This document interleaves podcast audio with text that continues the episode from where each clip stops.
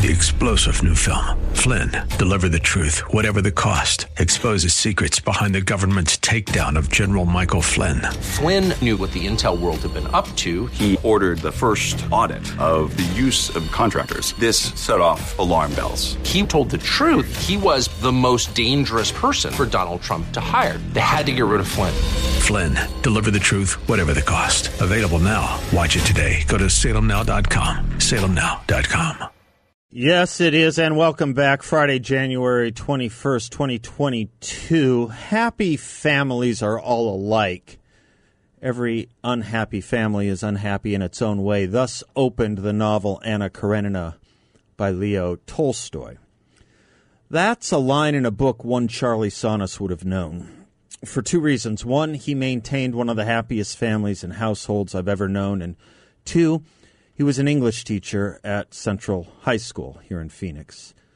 I never went to Central, but because Charlie's sons were my best friends, whenever I ran into someone who went to Central, be it in the 1970s or if they were there in the 1980s or 1990s, wherever, whenever, I'd always ask, Do you remember a Mr. Sahnas? His sons are some of my best friends.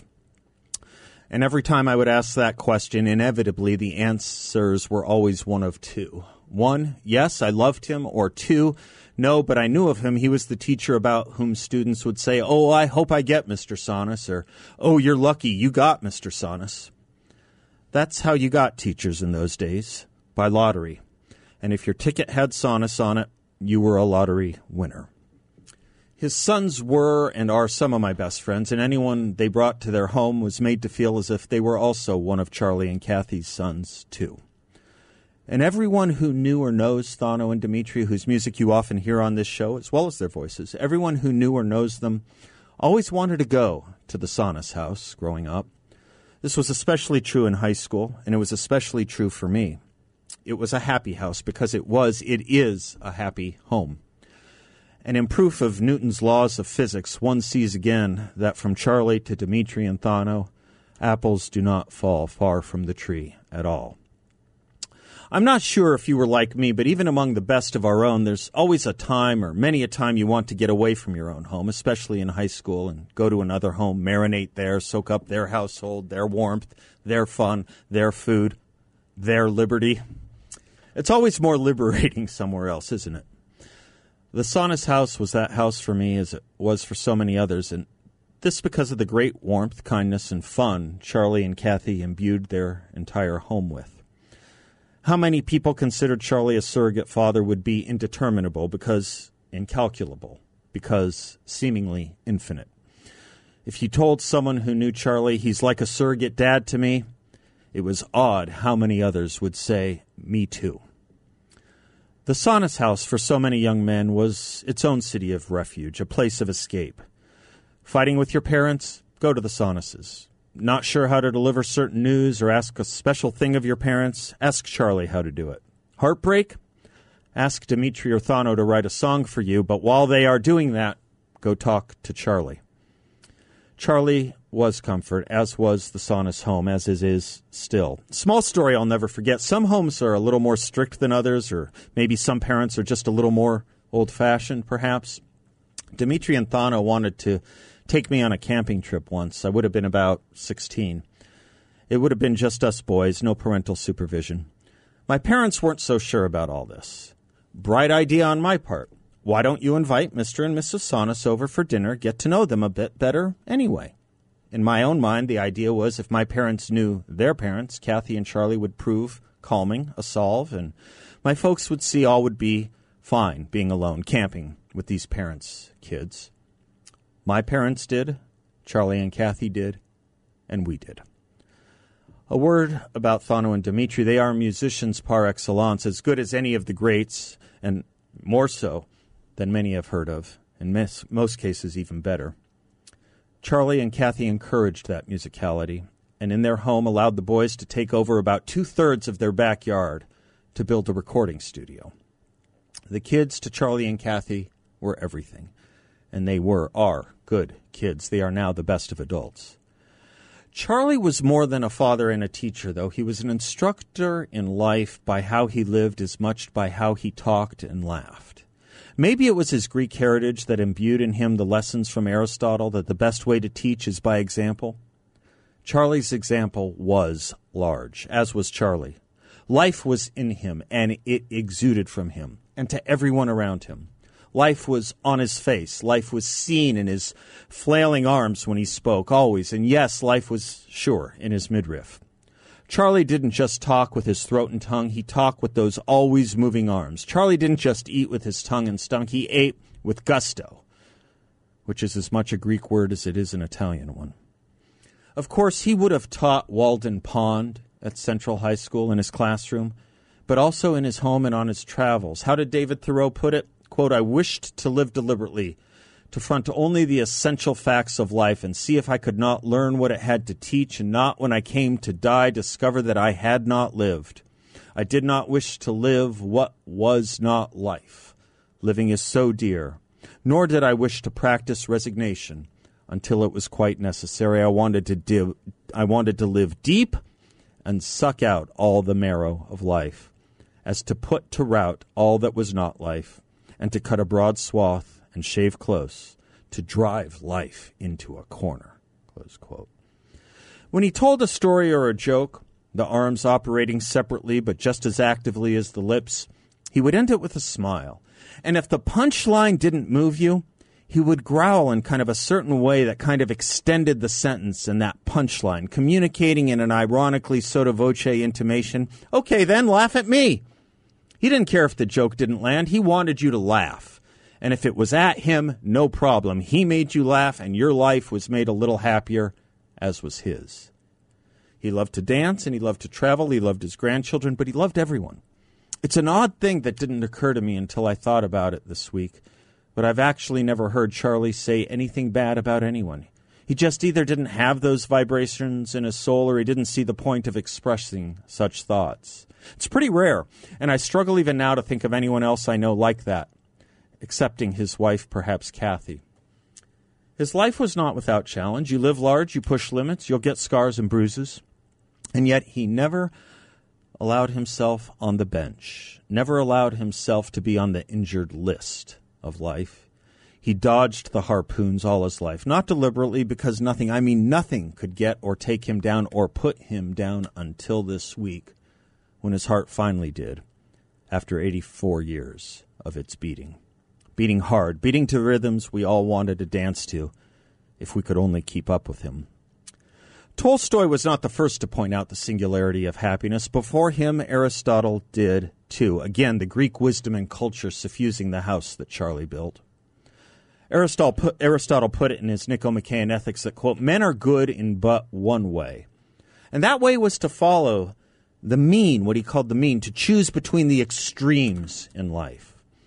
But as, as I describe this man of great love in life and loving and living, one might think what I am describing is one who lived in the extremes. That's not true. It isn't. For Charlie knew something. He knew what sadness was, and he knew there was too much of it, and that too many people lived with it. His example, his life, was to show that happiness was a virtue and should be the mean, the default, not an extreme.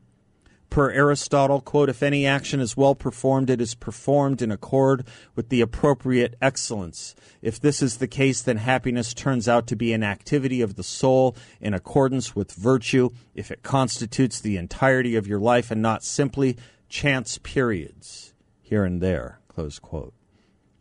Charlie created as the pater familias, literally the happiest house I knew or knew of. Charlie would not like that I ended that last sentence with a preposition, but he'd appreciate that I used the word literally, accurately. In thinking on Charlie's life, I think of the consummate teacher, not just of the great works from and in the English language of literature that he taught, but in, in his example of life. That's why I, having never ever been on the Central High campus, consider Charlie one of my great teachers, as well as a surrogate dad. His classroom must have been just a ton of fun. Life is a banquet, and most poor fools are starving to death, we learned from the play Auntie Mame. Charlie understood that intuitively, and he was the most full man I knew. As such a man, such a teacher, such a father, such a husband, I think of a line from one of my favorite education experts, one Dr. Leo Buscaglia, who could have been describing Charlie when he wrote, quote, It's not enough to have lived. We should be determined to live for something. May I suggest that it be creating joy for others, sharing what we have for the betterment of person kind, bringing hope to the lost and love to the lonely. He didn't need to suggest that to Charlie. He would have been describing Charlie. Charlie, may, may you now rest in peace. Try and tell God a joke, and if he doesn't get it, give him your trademark self effacing growl, grunt, end of a joke coda of a grumble that you did so uniquely. You made us all smile here with that. You'll make God smile above. Thank you for your concert, Charlie. You played it beautifully. And you played it with kindness. And you played it with joy and happiness. Kathy, Dimitri, Thano, thank you for sharing him with us as we today share with you our grief in his passage. I'm Seth Leibsohn. We'll be right back.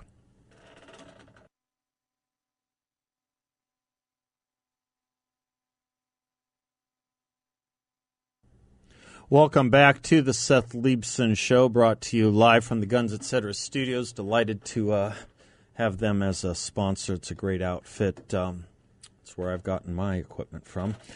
I will tell you uh, that this um, this is an interesting it's an interesting political moment we're in. Bill, did I send you? I don't remember. Did I send you Jen Psaki's? Yes. Okay. Thank you. I know I'm good at misdirection, aren't I? You hear some of these other radio hosts. It's pretty funny. You listen to these other hosts and they say cut 97. I remember when I was doing the Bill Bennett show. Bill and I weren't big on audio because, uh, well, first of all, we, we had to get up before God to do the show at 6 a.m. Eastern. So, you know, we're in the studio at 4 a.m. doing everything we can to get ready for the 6 a.m. broadcast.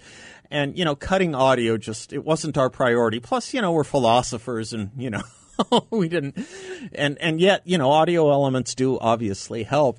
And we were driving, um, we were driving to lunch, lunch one day listening to the, listening, listening to the Russ, Russ I'll, I'll get my speech right here in a moment. We were listening to the Rush Limbaugh show. I why I can't do that. Listening to the Rush Limbaugh show one day. We're driving to lunch, and we heard Rush shout out, uh, cut 27. and Bill and I looked at each other. We never gotten to 10. we, we, 20. So I heard someone calling out for cut 97 today on one of the Salem shows. So Bill's very good. He can manage my four or five once in a while, even if I give him misdirection. So sorry about that. I want you. This was Jen Psaki trying to do some cleanup as she has been doing. This has been probably her toughest week, and I shed no tears and have no sympathy for her because they have put her out there as if what the Biden administration has is a messaging problem. It's not a messaging problem, it's a merits problem. It's a merits problem. I don't care how well you rap well, you you know where I'm going. So she has been trying to do cleanup not on aisle six or aisle seven, but on all the aisles, on aisles one through ten, because he's practically burned the store down. Joe Biden has, and uh, with basically two speeches uh, or two public speaking events. One was last week's speech in Georgia, followed up by uh, the press conference he held earlier this week. Uh, that is all attendant to lower and lower polling numbers. His low poll numbers came out before his press conference. You would have thought he would have gotten the message. They don't take these messages. They don't take the messages. I want you to listen to Jen Psaki talking to the ladies over on The View today. This is how she pitched it. Listen to this. So, where do you see a path forward at this point? Well, the path forward is we have to keep fighting. Uh, look, I think this week has been frustrating, devastating, angering, all of those things. And everybody who's been fighting for this, there's so many activists across the country who have been so central to getting to this point. I mean, just a year ago, there were more people who were opposed to filibuster changes in the Senate. So we've made some progress on that front, but we've got to stay at it. So my advice to everyone out there who's frustrated, sad, angry, pissed off, feel those emotions, go to a kickboxing class, have a margarita, do whatever you need to do this weekend, and then wake up on Monday morning. We got to keep fighting. Okay, there you go. That's the charge. They don't see a problem. They think go have a margarita and get back up and do it again and do it better and harder next week. When she talks about this week being angering and frustrating, she's not talking about the American people. She's talking about the White House staff and her friends in the Democratic Party. It's been angering and frustrating to them because they have a leader who is incompetent and worse. That's the problem. And her message is have a mar- margarita, get some rest, and hit it harder next week. They're not taking any messages. They're not getting taking any feedback. They're thinking they just need to double down. And by the way, since when is this about the activists in the party? Is he the president of the United States or the president of the Bernie Bros and the activists who feel anger and frustration and other words Maybe I shouldn't say them that she said. Right? Yeah, Bill. okay, thank you. Bill's giving me some serious direction right now, not not misdirection. Right? Who's the anger and the frustration that she cares about? She said it. The activists go home, get some rest, have a margarita, and hit it harder next week. They think this is a messaging problem, and they are ready to go again and harder and harder at it. The whole problem here was that Joe Biden, at the top of his press conference earlier this week, said that he was going to go out to the rest of the country and tour and talk more. Not listen more, talk more, sell the agenda more. It's as if he doesn't think we're getting it. It's as if he doesn't think when we see empty shelves, when we see higher prices, when we see a failure to address COVID the way he promised us he would, when we see the duplicity of what he said about Trump vis-a-vis COVID versus what he said and done vis-a-vis COVID, they think it's that not enough people are listening to them. Oh, we're listening and we're seeing those results. And I'll pose the question again. Question I wish one reporter would ask. Just name one thing on public policy, one thing that touches Americans' lives that Joe Biden has made better. His natural response was, well, if you would pass my Build Back Better plan, maybe we would do it. The problem with that is twofold one philosophical, one chronological. Does that mean that a president is just irrelevant without one piece of legislation? and that everything went to hat. He was given, who was the guest who said here yesterday, maybe John or someone, he was given a turnkey country when he walked in. He was given a year of experience with COVID. He was given the vaccines. He took them before he was inaugurated. He was given all of that. All of that. And he said he wasn't going to shut the country down. He was going to shut COVID down. He said, if you're responsible for 220,000 deaths, you're not qualified to be president. He has now overcome the number of deaths on his watch than Donald Trump. Again, with a year's experience, so it was no longer novel, and the vaccines and the vaccines. That's that's the philosophical and chronological point at the same time. Build back better. Let me add the philosophical point to it.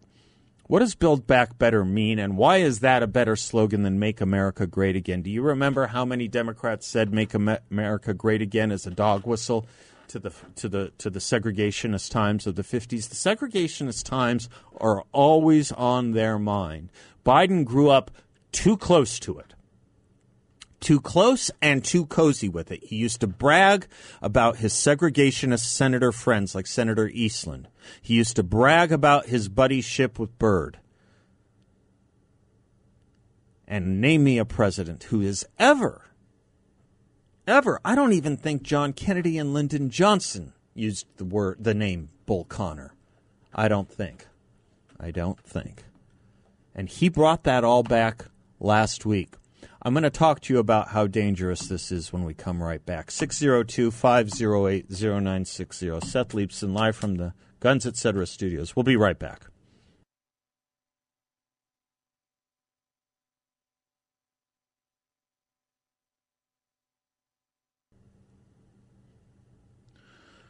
I'll say a little more about that man um, in just a little bit. I wanted to stay on Joe Biden for just a moment. Uh, when John McCain passed, Joe Biden's friendship with, with John McCain was a very touted thing and very well known thing. When they were both uh, alive together, they were good friends. And Joe Biden came to Arizona to speak at one of John McCain's funerals. and it was an appeal to a politics of non divisiveness, of bipartisanship, of not questioning motives, of not burning the house down. I sat there watching it. I remember watching it on TV, and I thought, this the man who said Mitt Rom who said to a black audience Mitt Romney was going to put them all in chains if he were elected. This from that man. Just to remind you of the sales job Joe Biden did on himself. This is him from McCain's funeral. John, next to his seat, or he come over on the Democratic side and sit next to me. No, I'm not joking. Because we'd sit there and we'd talk to each other. And I can remember the day when I came out to see John, we, we re- reminisced about it. It was in 96. And we were about to adjourn for what we call the caucuses. There's a luncheon once a week that all the Democratic senators have lunch together and all the Republican senators. And we both went into our caucus, and coincidentally, we were approached by our caucus leaders with the same thing. It was raised as a discussion. Joe, it doesn't look good you sit next to John all the time on there. Swear to God. Same thing was said to John in your caucus. That's when things began to change for the worse in America, in the Senate. That's when it changed. What happened was at those times, it was always appropriate to challenge another senator's judgment, but never appropriate to challenge their motive. When you challenge their motive, it's impossible to get to go. If I say you're doing this because you're being paid off, if I say you're doing this because you're not a good Christian, if I say you're doing this because you're this, that, or other thing, it's impossible to reach consensus. Think about it in your personal lives. But all we do today is attack the oppositions of both parties, their motives, not the substance of their argument. That was Joe Biden at McCain's funeral. Can you give me Joe Biden in Georgia last week? Will you stand against voter suppression? Yes or no? That's the question they'll answer. Will you stand ele- against election subversion? yes or no? Will you stand for democracy? Yes or no? And here's one thing every senator, every American should remember history has never been kind to those who've sided with voter suppression over voters' rights. And it'll be even be less kind for those who side with election subversion. So I ask every elected official in America how do you want to be remembered? At consequential moments in history, they present a choice. Do you want to be the on the side of Dr. King or George Wallace?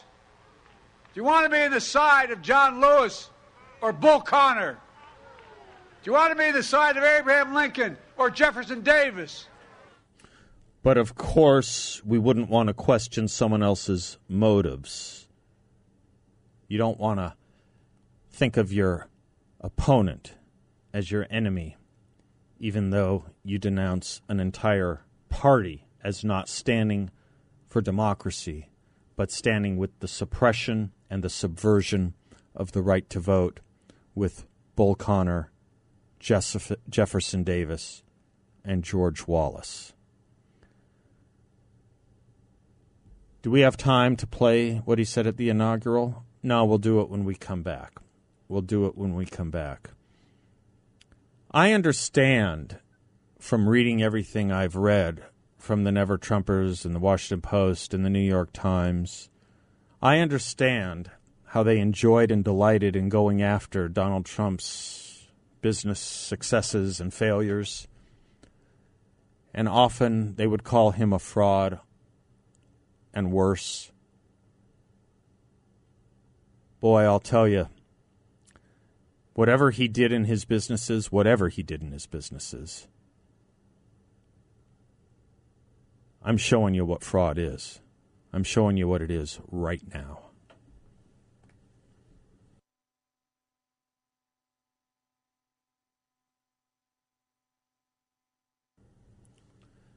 It's a telling thing about the Democrats when things aren't going their way and their policies fail where they go.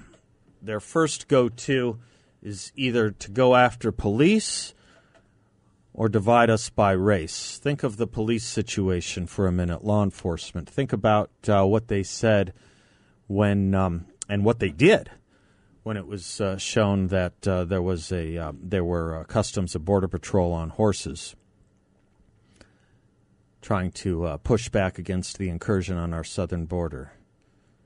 They cried, Cowboys with whips. There were no cowboys, and there were no whips. And when things aren't going their way on Build Back Better, they decide to go back to Nancy Pelosi's favorite thing, HR, what was used to be known as HR 1, the federalization of our elections, the deletion of reforms such as voter ID and the banning of ballot harvesting, which I can't think of why anyone would be against unless they supported voter fraud, and they go racial. Give me a little from Joe Biden's inaugural, if you will, his inaugural speech. I promise you, I get it. But the answer is not to turn inward, to retreat into competing factions, distrusting those who don't look like look like you or worship the way you do or don't get their news from the same sources you do. We must end this uncivil war that pits red against blue, rural versus urban, or, or rural versus urban, conservative versus liberal. We can do this if we open our souls instead of hardening our hearts. If we show a little tolerance and humility. And if we're willing to stand in the other person's shoes, as my mom would say, just for a moment, stand in their shoes. He said he guaranteed us that. He said he promised us that. Do me Georgia again? Will you stand against voter suppression? Yes or no? That's the question they'll answer. Will you stand ele- against election subversion? yes or no? Will you stand for democracy? Yes or no? And here's one thing every senator, every American should remember history has never been kind to those who've sided with voter suppression over voters' rights. And it'll be even be less kind for those who side with election subversion. So I ask every elected official in America how do you want to be remembered? At consequential moments in history, they present a choice. Do you want to be the side, on the side of Dr. King or George Wallace? Do you want to be the side of John Lewis or Bull Connor? Do you want to be the side of Abraham Lincoln or Jefferson Davis? What was it he promised us again? No divisiveness, not questioning of people's motives, stand in the other guy's shoes. Don't criticize people based on where they get their news. Don't treat your opponent as your enemy. No. Just question their commitment to democracy and let the rest of the world know that the Republican Party stands for voter suppression, voter subversion, and is on the side of George Wallace and Bull Connor and Jefferson Davis. When he was asked about this at his press conference, he denied he said he denied saying that he was calling Republicans George Wallace and Bull Connor and Jefferson Davis. Who was he calling that then? Was he calling Joe Manchin that? Was he calling Kyrsten Sinema that? You know, he likes to invoke his friend, and it's perfectly fine that he does, John Lewis.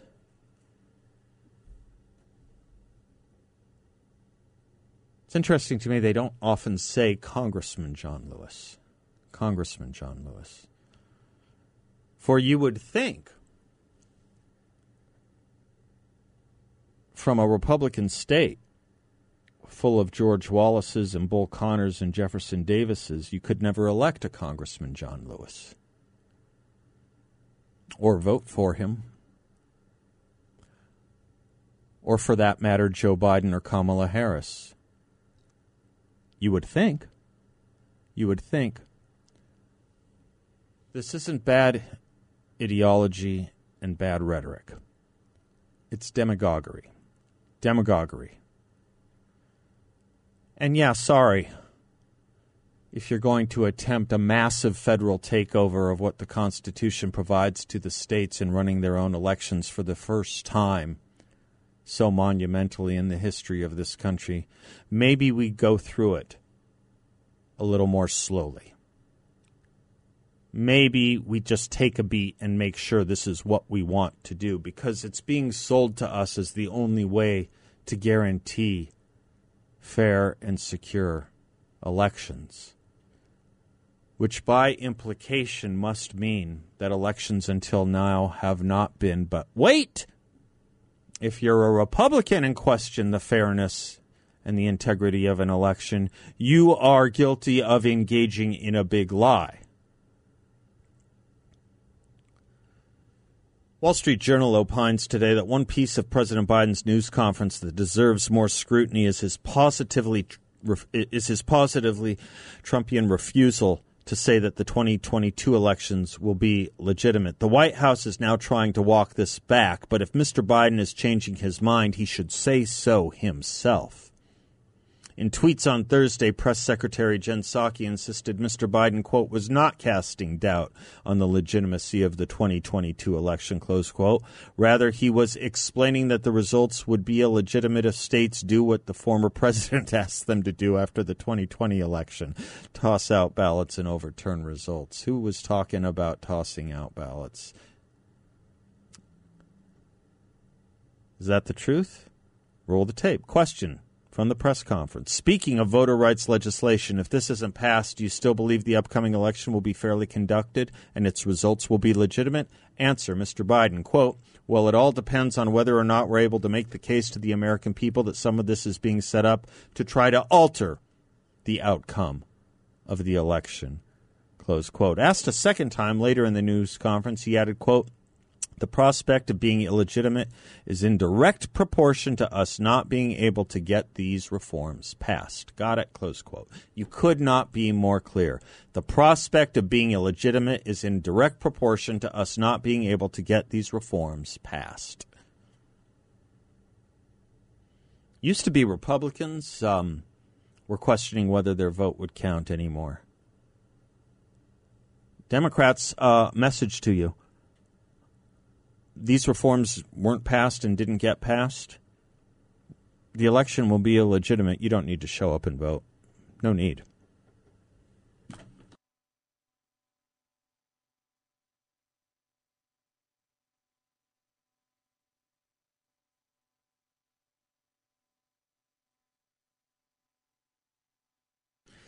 The ardency and the uh, immovability and the idée fixe of the left. You may remember earlier this week um, the story that Sonia. We didn't do it on this show because it didn't sound right to me, and, and I'm kind of glad that my meter was right on this.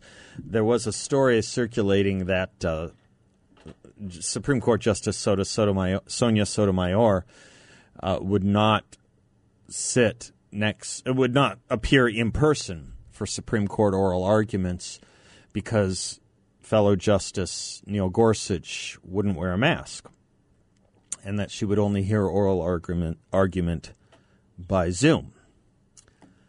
Three Supreme Court justices, Sonia Sotomayor herself, Neil, Neil Gorsuch himself, and the Chief Justice of the Supreme Court, speaking as the Chief Justice of the Supreme Court, all said none of it is true. The story is false. Ref- uh, false.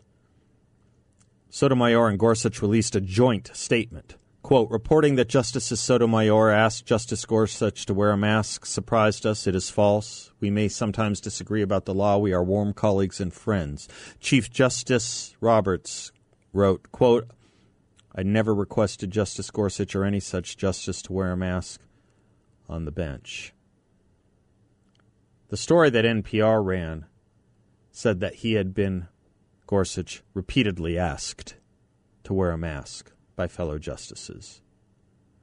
And that's why Sotomayor was not showing up. Did NP- the story came from National Public Radio, NPR. That's who originated the story, and then it f- went out from there. Centrifugally, centrifugally, centrifugally. NPR stands by its reporting. The people involved deny it. NPR not releasing its source stands by it. They put out this statement. What is incontrovertible is that all the justices have at once started wearing masks except Gorsuch. Meanwhile, Sotomayor has stayed out of the courtroom. Instead, she has participated remotely in the court's arguments in the justices' weekly conference where they discuss the cases and vote on them. The pattern continued Wednesday as the court heard arguments in a campaign finance case brought by Senator Ted Cruz. John Hinderaker writes Note the facts NPR cites in standing by its reporting do not in any way support the reporting. NPR has apparently abandoned the assertion that Neil Gorsuch or uh, any of the justices were asked to wear masks. It also doesn't pretend to support the claim that Sotomayor requested such an order or that she is working remotely because Gorsuch doesn't wear a mask. In other words, NPR stands by its reporting without defending a single fact that it falsely asserted. To NPR, the facts are simply irrelevant. Like the New York Times, the Washington Post, and others, it's just another mouthpiece for the left and will shamelessly assert falsehoods if they support the left's narratives. How many lies were we told that Donald Trump uttered? Not as many as the commercial press.